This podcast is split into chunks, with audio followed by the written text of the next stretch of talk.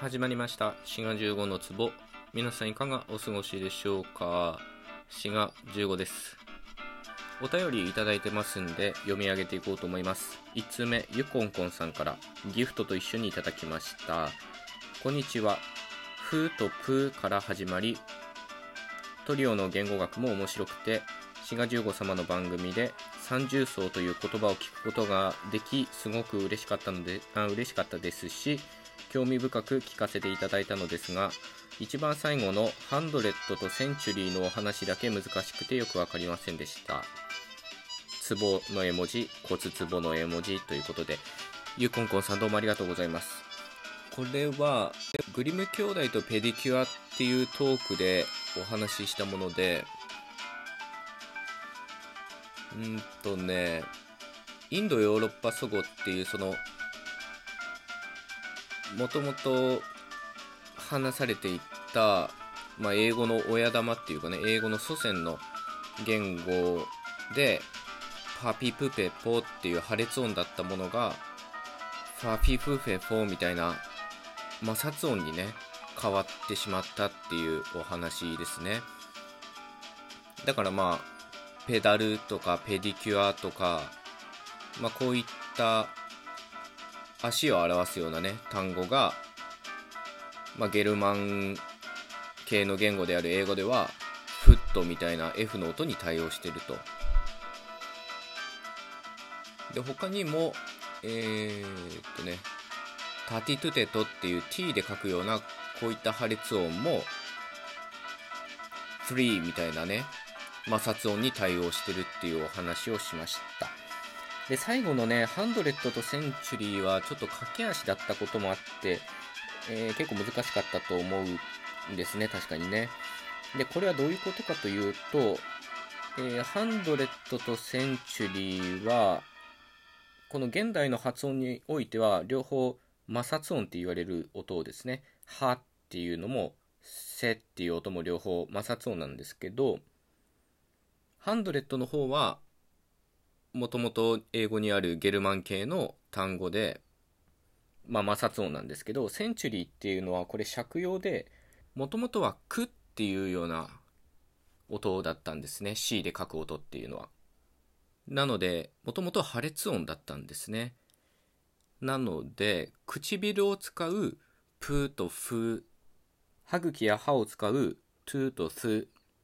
これと同じようにまあ、軟口蓋って言われるとこで発音する音なんですけど、クーとフーっていう音が対応してるんですね。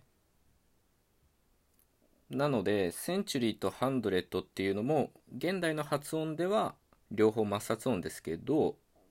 C で書くような音はもともと破裂音だったので、他の破裂音と摩擦音のペアと同じようにクーとフーという対応なんですね。でゲルマン系の言語では破裂音が摩擦音に変化したのでハンドレッドっていうこの摩擦音になってしまったっていうことなんですけど、ちょっとねうまく伝わってるかな。比較言語学ってね結構難しいんですよね。様々な言語の話をしなきゃいけないっていうのもそうなんですけど、音声学の知識が前提としてないと結構説明しづらいとこもあるので、これねまたちょっと再録したいと思います。ひとまずですね、センチュリーとハンドレッドの対応はもともと破裂音と摩擦音の対応だったんですけど、現代の発音では両方摩擦音になってしまっているので、まあ、ちょっと分かりづらくなってるっていうことが分かっていただけたらなと思います。に通目のお便りです。じゅんさんからいただきました。ギフトと一緒にいただきました。ディケードとテンとかもなんかあるんですかねということで、これはなかなか鋭いご指摘だと思います。ディケードっていうのはじゅうねんかんっていう意味で、まあ、テンっていうのはじゅうを表すので、まあ、意味的につながりはあるわけですけど、まあ、これも関係があって、さっき言ったようにグリムの法則っていうのはインドヨーロッパ祖語で、なんというかな、破裂音がまあ摩擦音に対応してるわけなんですけど、実はグリムの法則っていうのはそれ以外の音対応も含んでいて、それはまあ、日本語でいう濁音と静音の対応なんですね。まあ、濁音っていうのは専門的には有声破裂音って言って、静音っていうのは無声破裂音って言うんですけど、まあ、大体静音と濁音って考えていただけたらと思います。つまり、インドヨーロッパ祖語でブードゥーグっていうような、まあ、濁音の音が英語を含むゲルマン系の言語ではプートゥークっていう無声破裂音に変化したんですね。これはさっきのユッコンコンさんのお便りでお話しした音対応とは違うもので、さっきのはプートゥークっていう静音というか無声の破裂音がフースーフっていう摩擦音に変わったっていう法則だったんですけど、今お話ししてるのはブードゥーグっていう濁音というか有声破裂音がプートゥークっていう無声の破裂音に変わったという音変化です。なので英語のtenっていうのはtwoっていう音なので、これはゲルマン系の単語ということになるんですけど、decadeっていうのはdoっていう音なので、これは音変化が起こらなかった他のヨーロッパ系の言語からの借用ということになります。decadeもそうだし、あとはDecemberも実はじゅうっていう意味なんですね。で、これはまた別個に面白い話で、Decemberっていうのはじゅうにがつっていう意味ですよね。だからじゅうじゃないじゃないかということなんですけど、これはね、しちがつっていうのはジュライですよね。で、はちがつっていうのはオーガストなんですけど、このふたつは人名に由来してて、しちがつの方はユリウス・カエサル、はちがつの方はアウグストゥスっていう、まあ、ローマの皇帝ですよね。世界史やった方だったらなんとなく記憶にあるんじゃないかと思うんですけど、このふたりに由来してるので、なんていうかな、玉突き事故的にふたつずつずれてですね、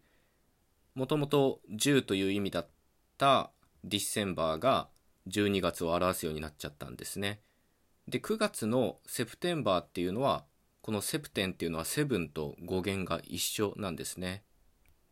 じゅうがつのオクトーバーっていうのは、まあ、ふたつずれてるってことなので、もともとはちっていう意味で、語源としてはオクトパスとか、まあ、あれ足はっぽんですからね、オクトパスと一緒だし、音楽でオクターブ違うとか言いますよね、音が。あれやっつ違うっていうことなので、まあ、それとも語源は一緒なんですね。で、さっき言ったようにディセンバーはtenと語源は一緒なんですけど、ゲルマン系の言語では do っていう濁音みたいな音がね、to っていう静音に変わってしまったと、そういうわけなんですね。これもグリムの法則の一つです。さっき言ったようにセプテンバーっていうのはセブンと語源が一緒なんですけど、まあ、鋭い人はね、ちょっとこういうことに気づくと思うんですね。セプテンのプっていう音はゲルマン系の言語では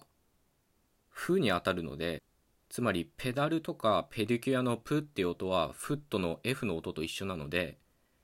セプテンが元にあるんだったらセフンにならないとおかしいんじゃないかということですね。でもそうならずセブンっていう ブイ で書くような濁る音になってますね。まあ、こういうの専門的には有声音というわけですけど、つまりプーっていう破裂音がフーっていう摩擦音に対応してないので、セブンっていうのは例外じゃないかってことなんですね。確かにこれは例外に思われるんですけど、ここにはね、また別個の法則が関わっていて、ヴェルネルの法則っていうのがあってですね、これはね、本当に簡単に言うと、